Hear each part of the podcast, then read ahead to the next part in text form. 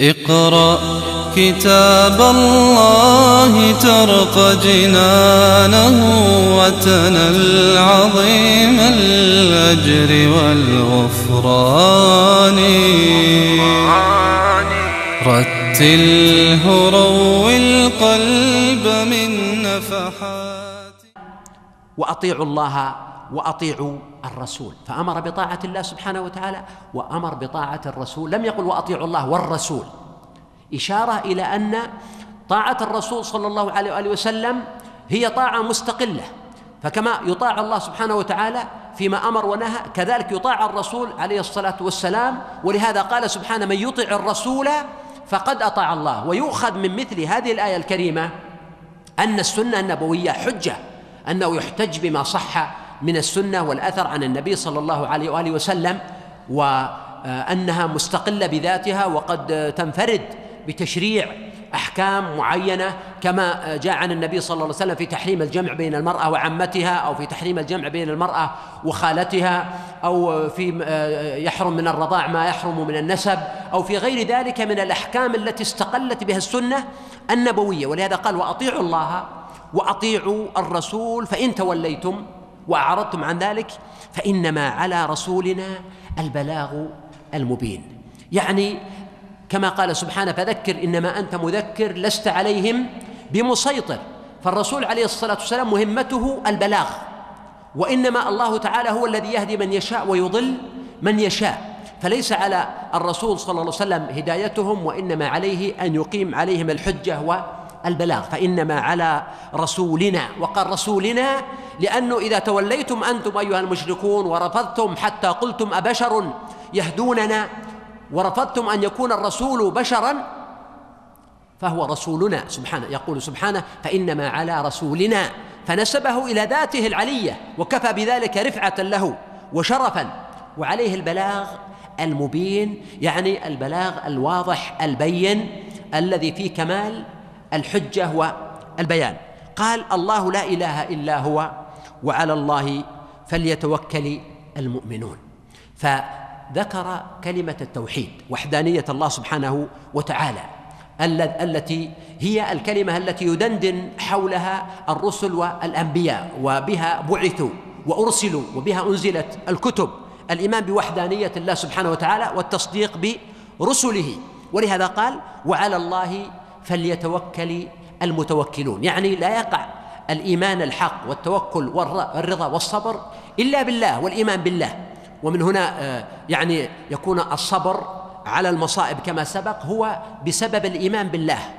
نذكر مثلا قصة خبيب بن عدي رضي الله عنه لما قدموه للصلب بمكة وسألوه هل تريد أن تكون أن يكون محمد؟ مكانه قال والله ما أحب أن يكون محمد في أهل تصيبه شوكة. أنا أفديه بنفسي. ثم قال لقد جمع الأحزاب حولي وألبوا قبائلهم واستجمعوا كل مجمعي وكلهم مبدي العداوة جاهد علي لأني في وصال بمضبعي وقد جمعوا أبناءهم ونساءهم وقربت من جذع طويل ممنع إلى الله أشكو غربتي ثم كربتي وما أجمع الأحزاب لي عند مصرعي فذا العرش. صبرني على ما يراد بي فقد بضعوا لحمي وقد يأس مطمعي وقد خيروني الكفر والموت دونه. وقد هملت عيناي من غير مجزع وما بي. حذار الموت إني لميت ولكن حذاري جسم نار ملفعي ولست أبالي حين أقتل مسلما على أي جنب كان في الله مصرعي. الله لا إله إلا هو. على أي جنب كان في الله مصرعي وذلك في ذات الإله. وإن يشاء يبارك على أوصال شلو ممزعي ولست بمبد للعدو تخشعا ولا جزعا. إني إلى الله مرجعي ولهذا قال هنا الله لا إله إلا هو.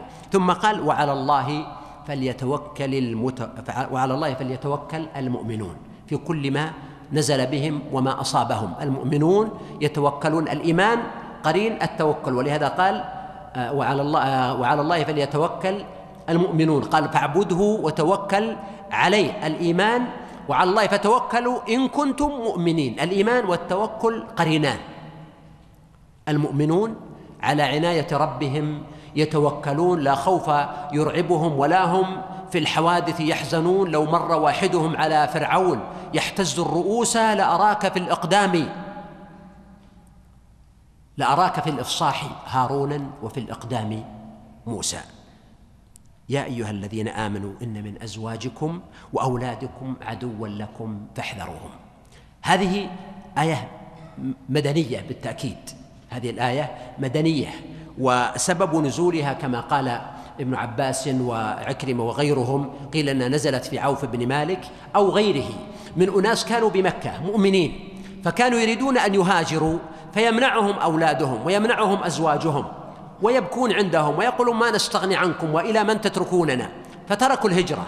فلما هاجروا بعد ذلك وجدوا أن الناس سبقوهم للهجرة وتعلموا وحفظوا وفقهوا في الدين وتقدموا والأوضاع يعني ناس حصلوا أشياء كثيرة فهموا أن يعاقبوهم يعاقبوا أهلهم الذين أسلموا وهاجروا معهم انه أنتم السبب في تأخيرنا.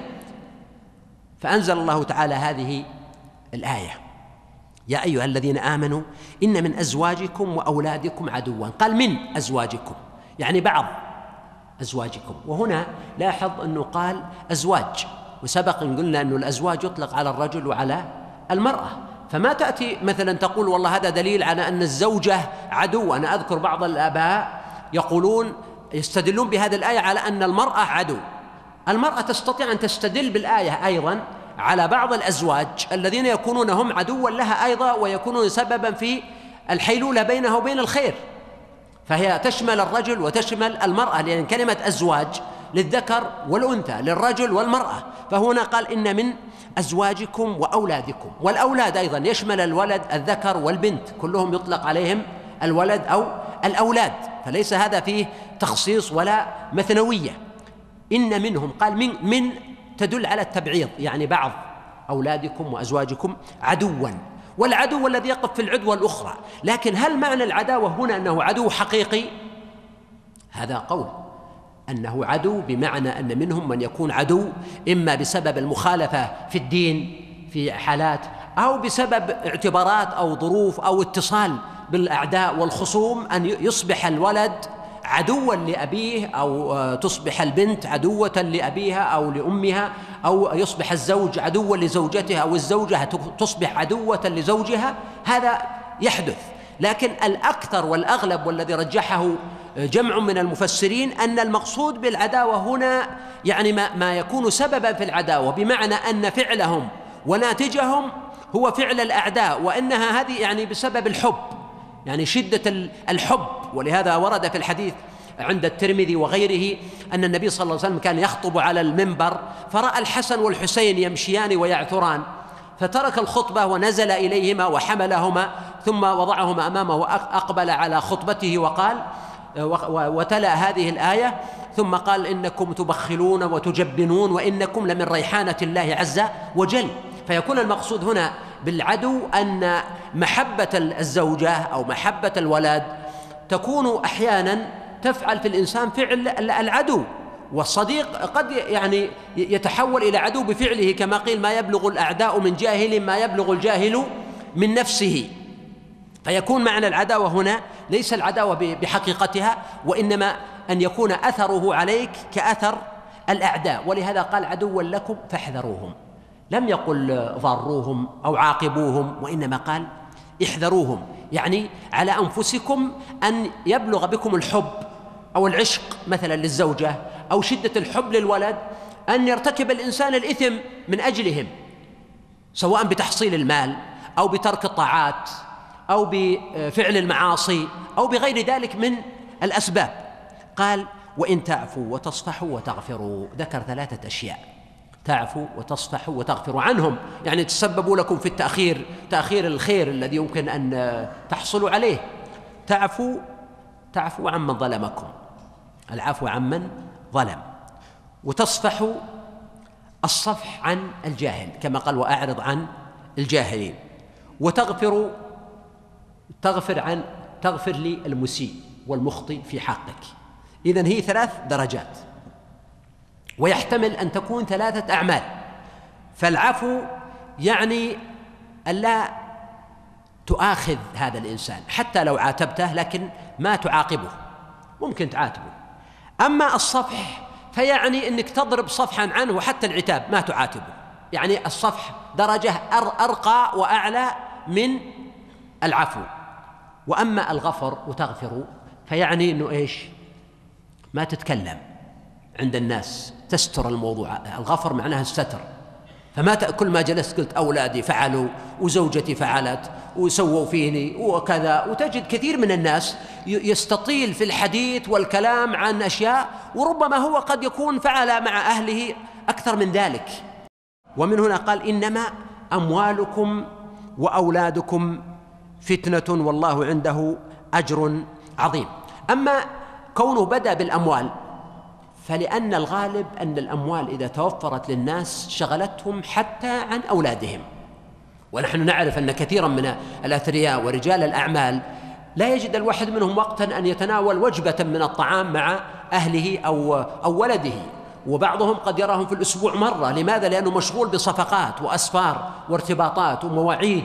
ويعني ال ال ال الريال يولد الريال وهكذا كلما كثر المال تعلق الإنسان به أكثر فأصبح للمال فتنة وتأثير وزخم غير عادي على نفسية الإنسان.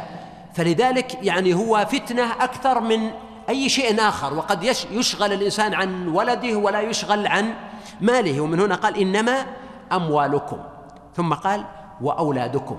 أيضا ما يتعلق بالأولاد وحب الأولاد يقول لولا بنيات كزغب القطا رددن من بعض إلى بعض لكان لي مضطرب واسع في الأرض ذات الطول والعرض وإنما أولادنا بيننا أكبادنا.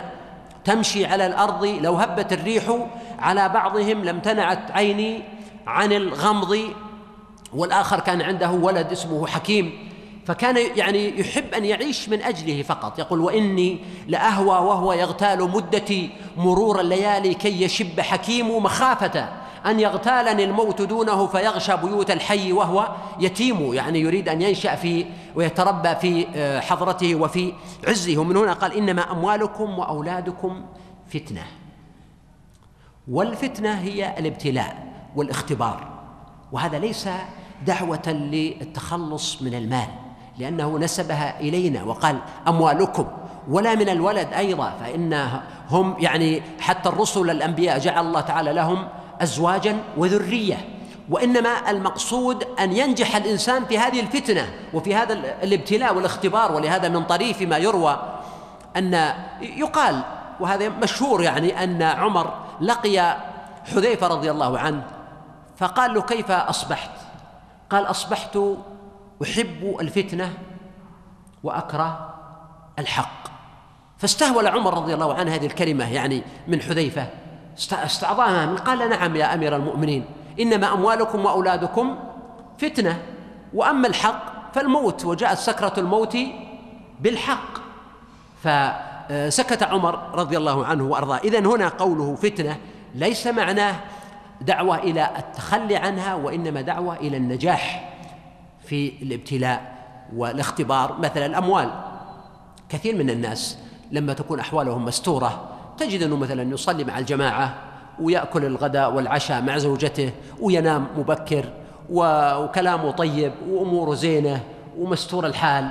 فإذا دخل في التجارة والشراكة وذهب أصبح اليوم في السعودية وغدا في دبي وبعده في أوروبا وثالث في سنغافورة ورابع وهكذا ثم تجمعت عنده الأموال والأرصدة والميزانيات وأصبح مع السفر ومع العلاقات تغيرت ارتباطاته وتغيرت علاقاته ونمط الحياة وأصبح لا الأهل لا يرونه إلا قليلا وجاءته الكثير من الأمراض.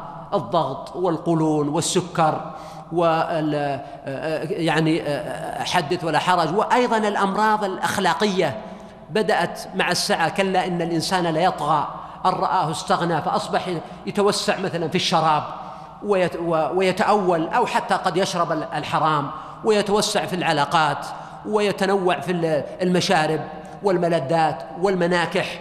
هذا فئة من الناس. ومن الناس أيضا من إذا جاءه المال أصبح عنده يعني تأول شديد في الحصول على الأموال فيأخذ الأموال الرسمية بحجة أن هذا حق له وينسى أن هذه من الرشوة أو من الغلول ويدفع الرشوة أيضا وقد يأخذ أموال المساكين من خلال يعني مساهمات تجارية يعلن عنها ويتحايل على أخذ الأموال والمساكين. أصحاب خمسين ألف ومائة ألف الذين تعبوا في جمعها من رواتبهم أو من جيرانهم. أعطوها هذا الإنسان من منطلق الثقة به. ثم بعد ذلك أصبحوا يبحثون يتمنون أن يحصلوا على رأس المال أو حتى على نصف رأس المال لكن لا يجدون حتى من يرد على الهاتف أو الجوال. فهذا يؤكد فعلا قضية النظر إلى المال على أنه فتنة وأن الله سبحانه وتعالى أعلم بالعبد. يعني إن كان هذا الإنسان فعلا لو رزقه الله وأغناه سيحافظ على وضعه وحاله أم أن هذا المال سوف يغيره حتى على نفسه وعلى أقرب أقربائه وأنه يأخذه من حرام أو يضعه في حرام فهذا فشل في الفتنة. ومن الناس من يعطيه الله تعالى المال. وقد رأينا نماذج من هؤلاء. تشاهد فلا تتوقع أن هذا ثري.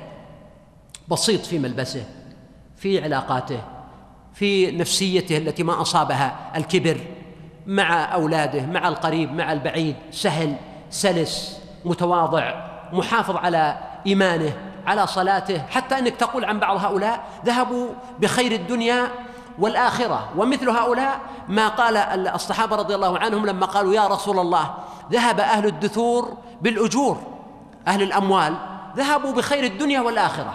قال وما ذاك؟ قالوا يصوم يصومون كما نصوم ويصلون كما نصلي ويتصدقون بفضول أموالهم. فعلمهم النبي صلى الله عليه وسلم سبحان الله والحمد لله ولا إله إلا الله والله أكبر. فعلم بها التجار. فقالوها فرجع الفقراء يشتكون يا رسول الله علم إخواننا أهل الدثور بما علمتنا. فقالوا مثله.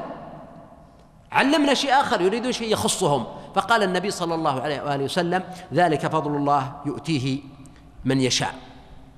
قال إنما أموالكم وأولادكم فتنة والله عنده أجر عظيم. يعني لا تنسوا أجر الآخرة فإن الدنيا كلها لا تعد شيئا في مقياس الآخرة. ويكفيك إنه آخر واحد يدخل الجنة كما في حديث أبي سعيد الخدري وأبي هريرة أن يقال له إن لك الدنيا وعشرة أمثال الدنيا. هذا آخر واحد آخر رقم يدخل الجنة. له الدنيا منذ خلقت إلى آخر الدنيا. أما السابقون فإنهم كما قال النبي صلى الله عليه وسلم إن أهل الجنة لا يتراءون أهل الغرف كما تتراءون الكوكب الدري الغابر في الأفق من المشرق أو المغرب. لتفاوت ما بينهم. قالوا يا رسول الله هذه منازل الأنبياء الكواكب الدرية هذه اللي نراها مثل النجم البعيد يومض. هذه منازل الأنبياء؟ قال لا. رجال آمنوا بالله وصدقوا المرسلين. فكما قال النبي صلى الله عليه وسلم ما الدنيا في الآخرة إلا كما يضع أحدكم أصبعه في اليم في البحر ثم يخرجه. اللي بطرف الإصبع من البحر هو نسبة الدنيا إلى الآخرة. وهذا على سبيل التقريب. ولهذا قال والله عنده أجر عظيم. اقرأ كتاب الله ترق جنانه وتنل عظيم الأجر والغفران. رتله روي القلب من نفحاته كالماء يروي لهفة العطشان.